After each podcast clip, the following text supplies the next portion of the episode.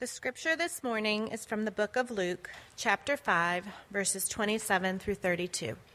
Hear the word of the Lord. After this, Jesus went out and saw a tax collector by the name of Levi sitting at his tax booth. Follow me, Jesus said to him. And Levi got up, left everything, and followed him.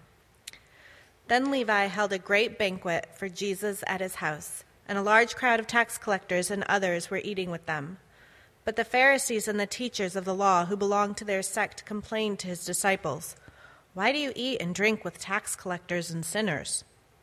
Jesus answered them, It is not the healthy who need a doctor, but the sick.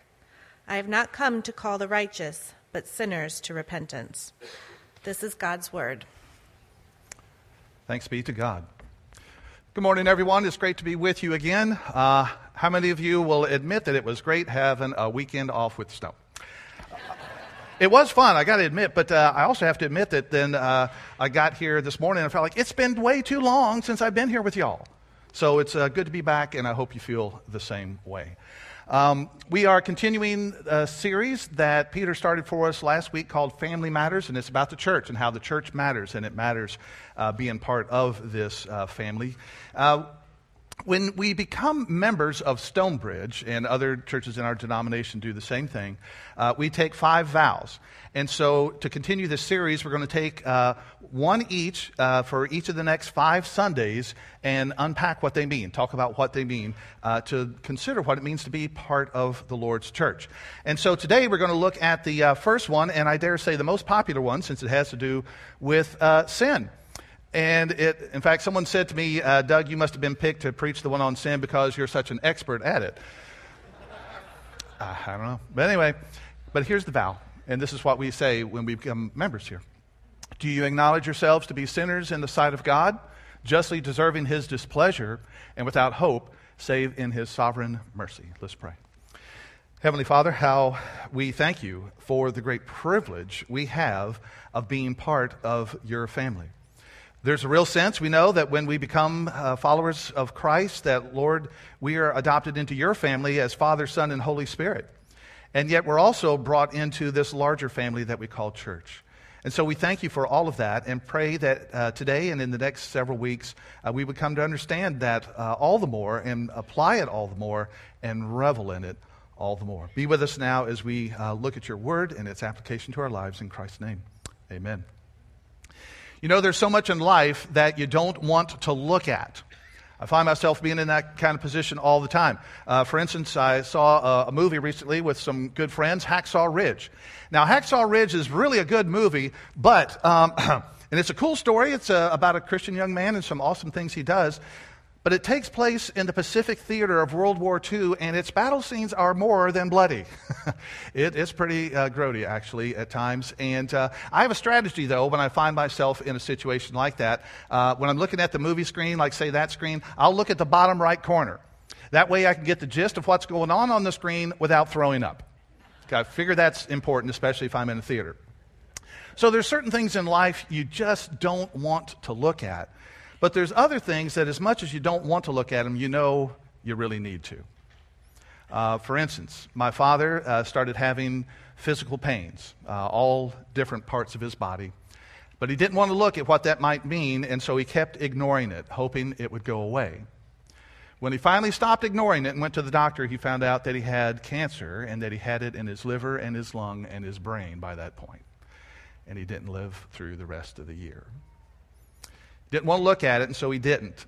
And as much as that's true for physical pains that we have to look at it, it's even more true for the spiritual pains that we have in life. Now, you might be saying, What on earth are spiritual pains?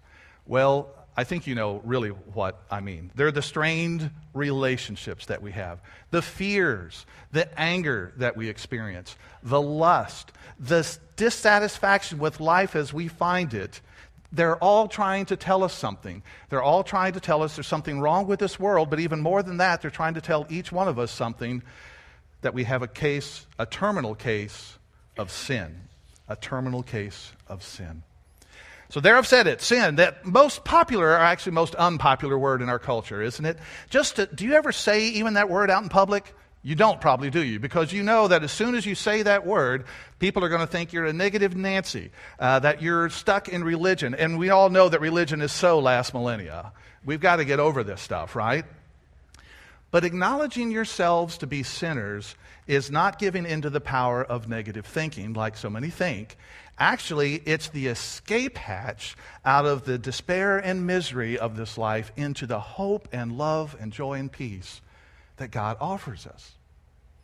Now, I'm not going to go there too quickly because uh, uh, we're going to get there later. But first, we need to really consider sin and not move too fast because it's a negative word because sin is negative. Sin is awful, and we need to be more and more convinced of that. Sin is the destroyer of human happiness. Sin robs God of his glory.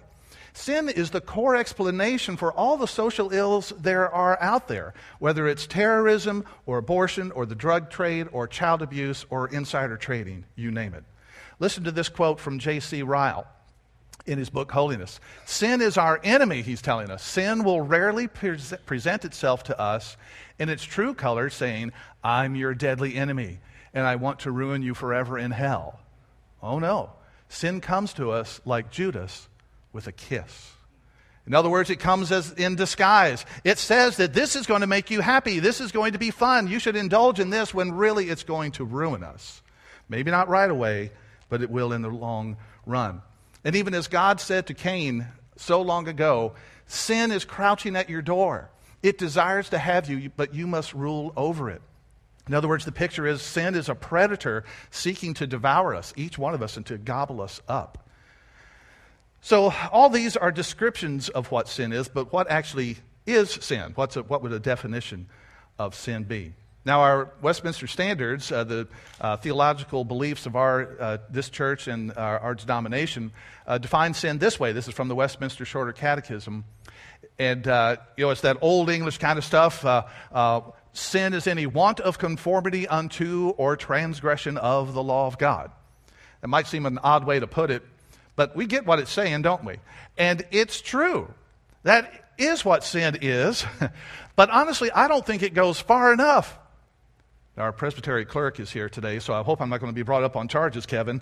But, but it really doesn't go far enough. Sin is far worse than that because it is personal.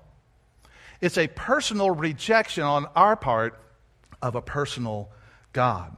It's living a life that refuses, as Romans 1:21 says, although they knew God, and he's talking about humanity here. It's not a problem of information, you see. They knew God. Although they knew God, they neither glorified him as God nor gave thanks to him.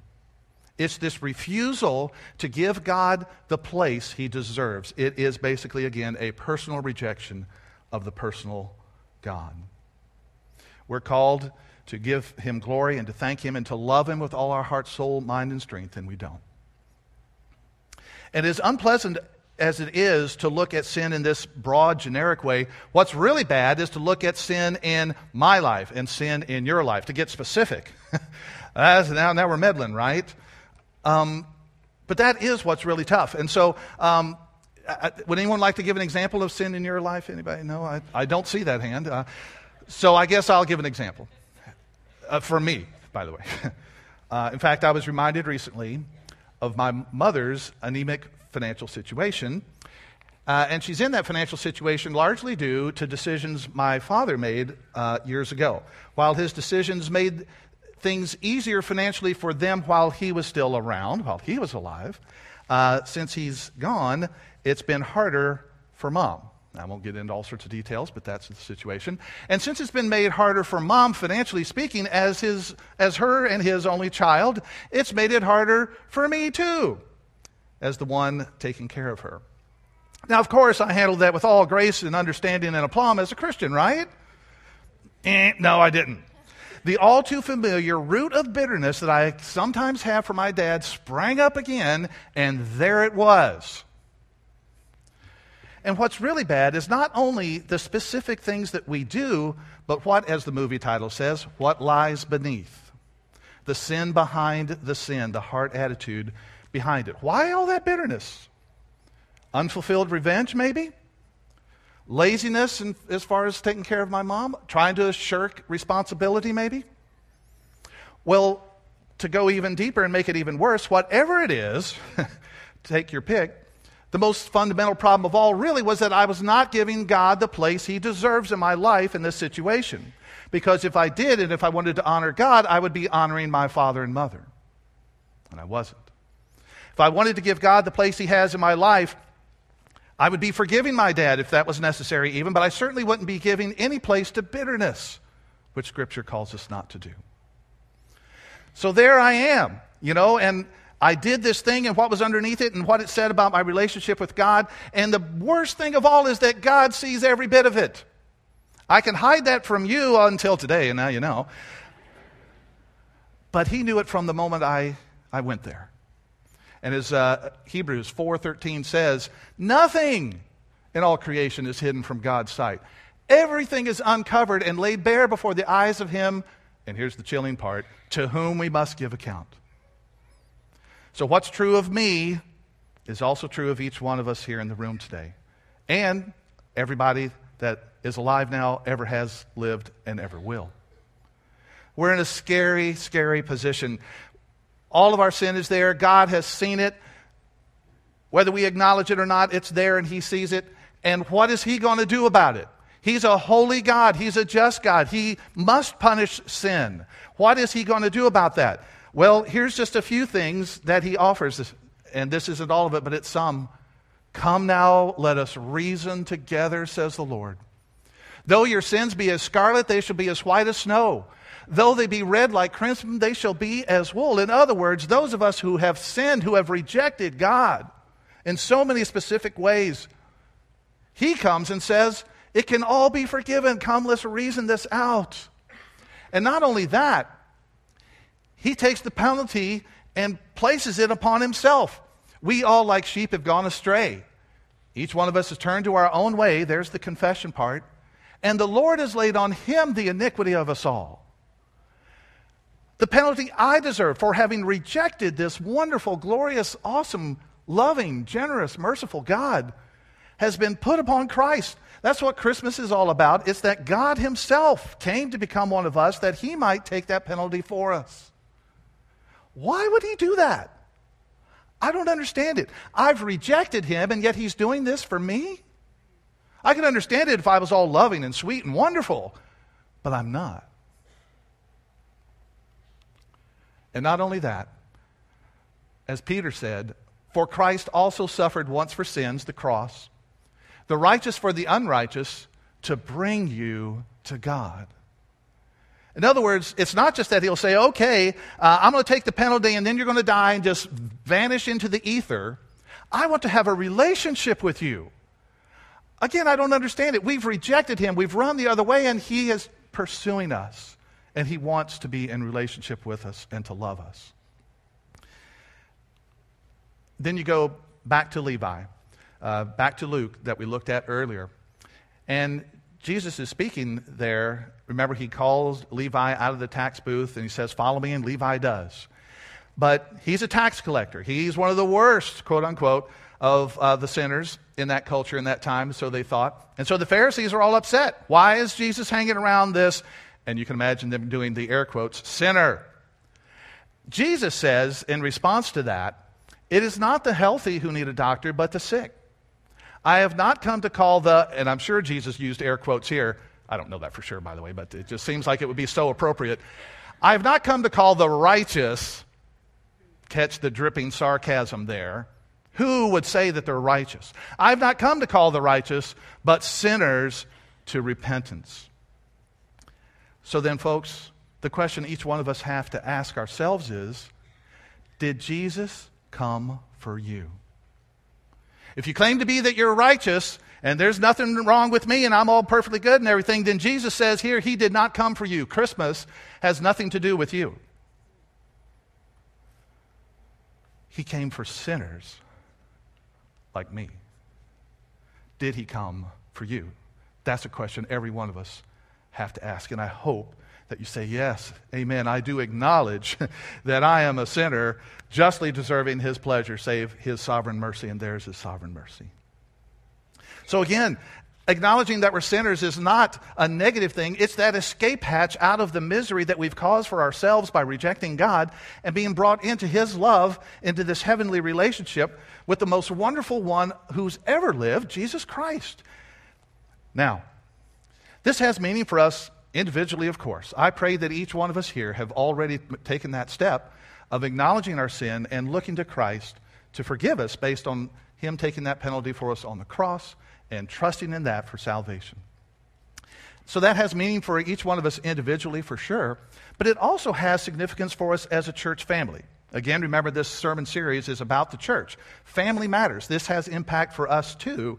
And uh, to get it, how that is so, I want to tell a little bit of a story, a true story, about um, Alan Mulally, who uh, became the CEO of Ford Motor Company back in 2006. Uh, he had been at Boeing, and now he came to uh, Ford Motor Company to be its CEO. And uh, 10 years ago, in 2006, Ford was on the edge of bankruptcy. It was about to go under. When he took the job, they were expecting to have a loss that year of 12 billion. I didn't say million, 12 billion dollars. I mean, that sounds like the federal government. And this is a private company, family owned no less. And, but he took the job on. So he took the job on, and he knew he had his work cut out for him from the beginning, of course. But even on his first day, he was kind of puzzled because uh, he, he flew into town, and a Ford representative came, picked him up, not in a Ford, but a Land Rover. It's like, uh, this is Ford, right? And, you know, it's a Land Then he get to the executive parking deck, and there's not many Fords there either. He's like, what's wrong with this picture? But he really knew he was in trouble when he started having weekly meetings with the executives of all the major departments. And he made sure that they were there, not representatives. Those people, those men and women in charge, they had to be there. And they were going to start working on this problem. Except uh, as they went around the room the first week, every one of them gave glowing reports about how wonderful things were in their department. Not a problem at all. Everything's great. It's like, wow, okay, that's weird. Uh, he comes back the next week. The same thing happens. This goes on for a month, four weeks. And he's, in his own mind, he's thinking, now, wait a minute. We're about to lose $12 billion. We're on the edge of bankruptcy, but there's no problems here? So, halfway through uh, the next meeting, he actually stopped him in the middle and basically said that. Does no one have a problem here? And no one said a word. Till finally, at the next week, one of the guys thought he would muster up enough courage and take this huge risk of admitting that he had a problem in his department. So, sure enough, went around and all the others, not a problem, not a problem, not a problem. Well, I've got a problem. Now, everyone else in the room, apparently, this cutthroat place that was Ford at the time, were going, sucker. you fell for it. You're going to be the first one to get hacked out of here. And, you know, what, what, to, what parting gift should I give him or something like that? That's, that's what everyone was thinking. But Alan Mulally actually applauded. And he wasn't being sarcastic, he meant it. He was like, Great, finally, we have one problem that we can look at. And so, how can everybody help? Let's get some ideas. How can you help with this problem? Everybody, so they went around the room and what could you do to help with this problem?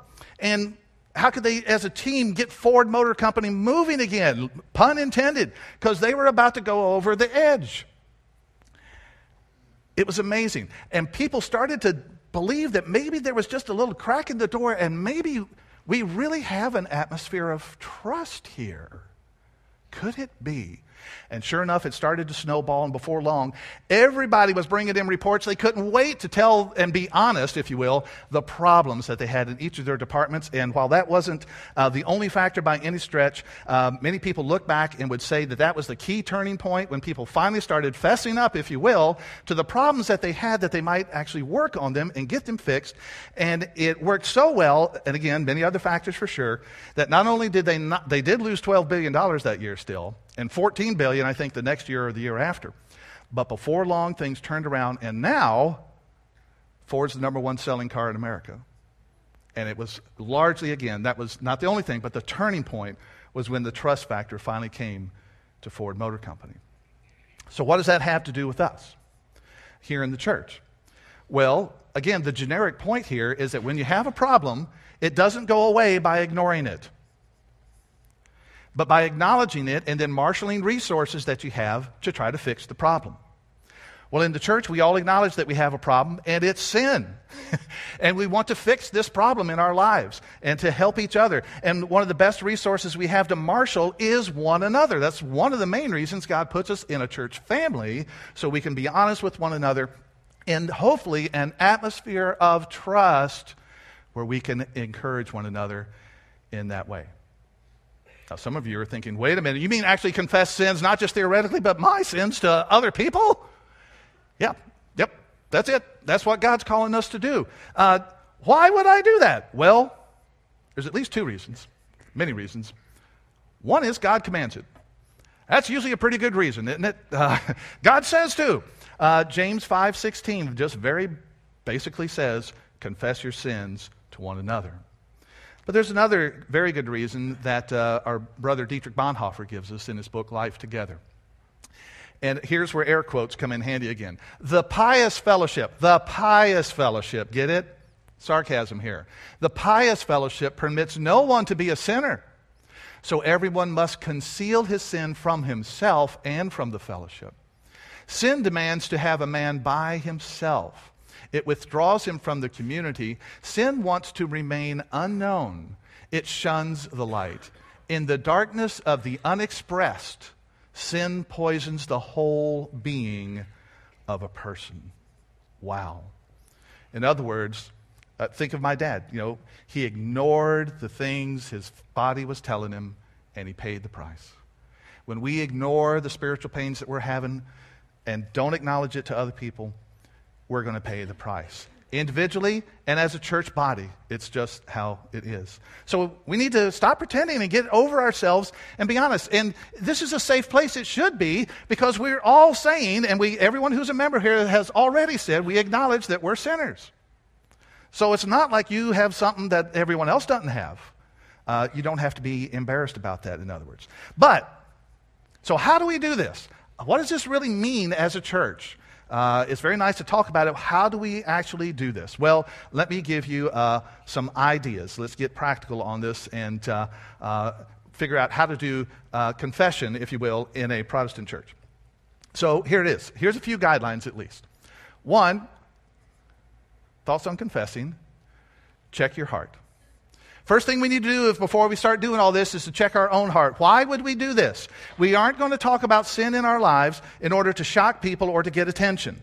Because that can be a motivation for some of us. Let's be honest. The only reason we're going to do this is to get help in following Christ, to be giving God the place He deserves in our life, like we've talked about. That's the essence of sin, not doing that. We want to do that. So let's get help in that. Let that be the motivation for why we would do this. Secondly, and this is very important find someone you trust. Find someone you trust. Even in the church, not everyone is at the point where they can handle hearing this kind of thing from you. There's at least a couple reasons for that. For some, their conscience is still too tender uh, to be able to handle hearing something like this. Uh, that's one. Uh, another is there are still people in the church who would abuse it. So you have to be very careful about who you would go to say this kind of thing. Don't go putting it in the keep it in touch form, your deepest, darkest secrets. You know, don't do that. Um, but hopefully, with your life group, if you're in a small group, or with some friend or two that you have here in the church or outside of the church, either one, uh, there's someone that you know well enough that you know that you can trust them that you can go to them about this and that they will not condemn you. They will keep it between the two of you and they will help you find victory in it. So they won't gossip or condemn you or berate you. Final thing here is to be judicious. Be judicious in how you do this. One, don't sugarcoat it. Secondly, don't sensationalize it on the other hand. And don't make excuses for yourself and only give enough detail so that the person would know what the deal is and know enough to be praying for you, maybe to give some guidance, but then to follow up with you to see how you're doing. We don't need to give a whole lot of details, in other words, for people to know this. So just, hey, I'm struggling with this, and I'd appreciate you praying and holding me accountable for it. And any ideas you have, I'd be open to that as well. Very simple, but if we've never done it before, it, you know, try sticking your toe in with somebody you really know and trust well. So that's some thoughts on how to do the confession. What about when we are conf- uh, someone comes to us confessing a sin? Uh, first off, if someone does this, uh, take it for the precious gift that it is. Realize that if somebody is coming and sharing something like this with you, it's a statement that they trust you in the ways that we've just talked about. So, this is a precious gift that someone has uh, given to you. And so, treat it as such and uh, encourage them in, in doing this. Now, the, a good test for this is to go back and to think uh, all right, how did you handle hearing my confession of sin earlier? Uh, what went through your mind? Let's have a multiple choice uh, quiz here. Did you, ding, I knew Doug was a jerk. ding, and he calls himself a Christian, a pastor, no less. You'll get the head shake thing going there. Um, or maybe C, Doug, don't be so hard on yourself. I'd like that, but that's not what I really need.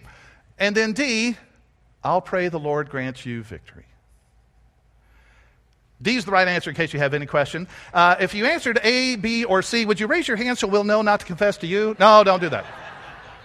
don't do that. Don't do that. Um, but again, if someone comes to you sharing this, take it as the precious gift that it is and do the things that we've talked about. Don't be shocked. Don't be holier than thou. Don't berate them. Don't try to give advice even so much as just to say you'll pray for them. That's what we all really need. It's the most important thing we can do. Pray for them and then to hold them accountable by just coming back at times and asking how things are going there. So, in conclusion, let's go back to Levi, the tax collector, one more time. The guy with the terminal case of sin, just like we all have, who Dr. Jesus, if you will, came along and healed by calling him to follow him, and he did. Notice what Levi did in response. You know, I find it amazing. I don't know about you, but I've read this passage I don't know how many times, and this is the awesome thing about God's Word. You can read it and read it and read it, and you'll still find new things in it that are just awesome. So I've known, yes, that God called, or Christ called Levi to follow him, and, uh, and that he did, and left all that behind, and then he had a banquet and, all, and a party, and then the fair, all that story. I missed this, though. I knew he gave a banquet, but I figured it was a celebration. I figured, and it, and it, was, mind you, but just a celebration that, wow, I'm so happy that I found Christ. Or maybe it was because he wanted all his friends to find Christ too. I'm sure both of those are true, but that's not what the scripture says, is it? The passage actually says Levi held a great banquet for Jesus. In other words, he was giving God the place in his life that God deserves he held a great banquet for Jesus. Now, we don't acknowledge ourselves to be sinners because of self loathing. We don't do it to be party poopers. We do it because we know it's true and we want to change. But more than anything else, we do it because we want our lives to be a banquet for Christ the Westminster Shorter Catechism's first question and answer gets at what our chief end is, and it's to glorify God and enjoy Him forever. So there's a real sense in what our real motivation in acknowledging all this stuff is so that more and more we turn away from the rejecting part, and more and more we're making our lives a banquet for Christ. Your day today can be a banquet for Christ as you give it to Him and let Him have it in a sense. So let's more and more as a church find out how we can help each other to glorify and enjoy Him forever. Let's pray. Heavenly Father, how we thank you so much for this, again, this great privilege of uh, being part of a church family and uh, what you did to get us into it.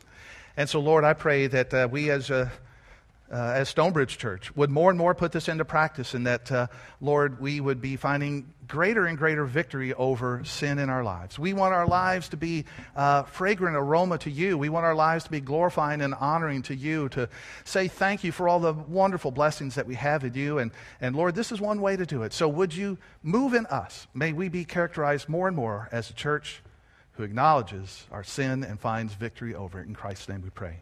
Amen.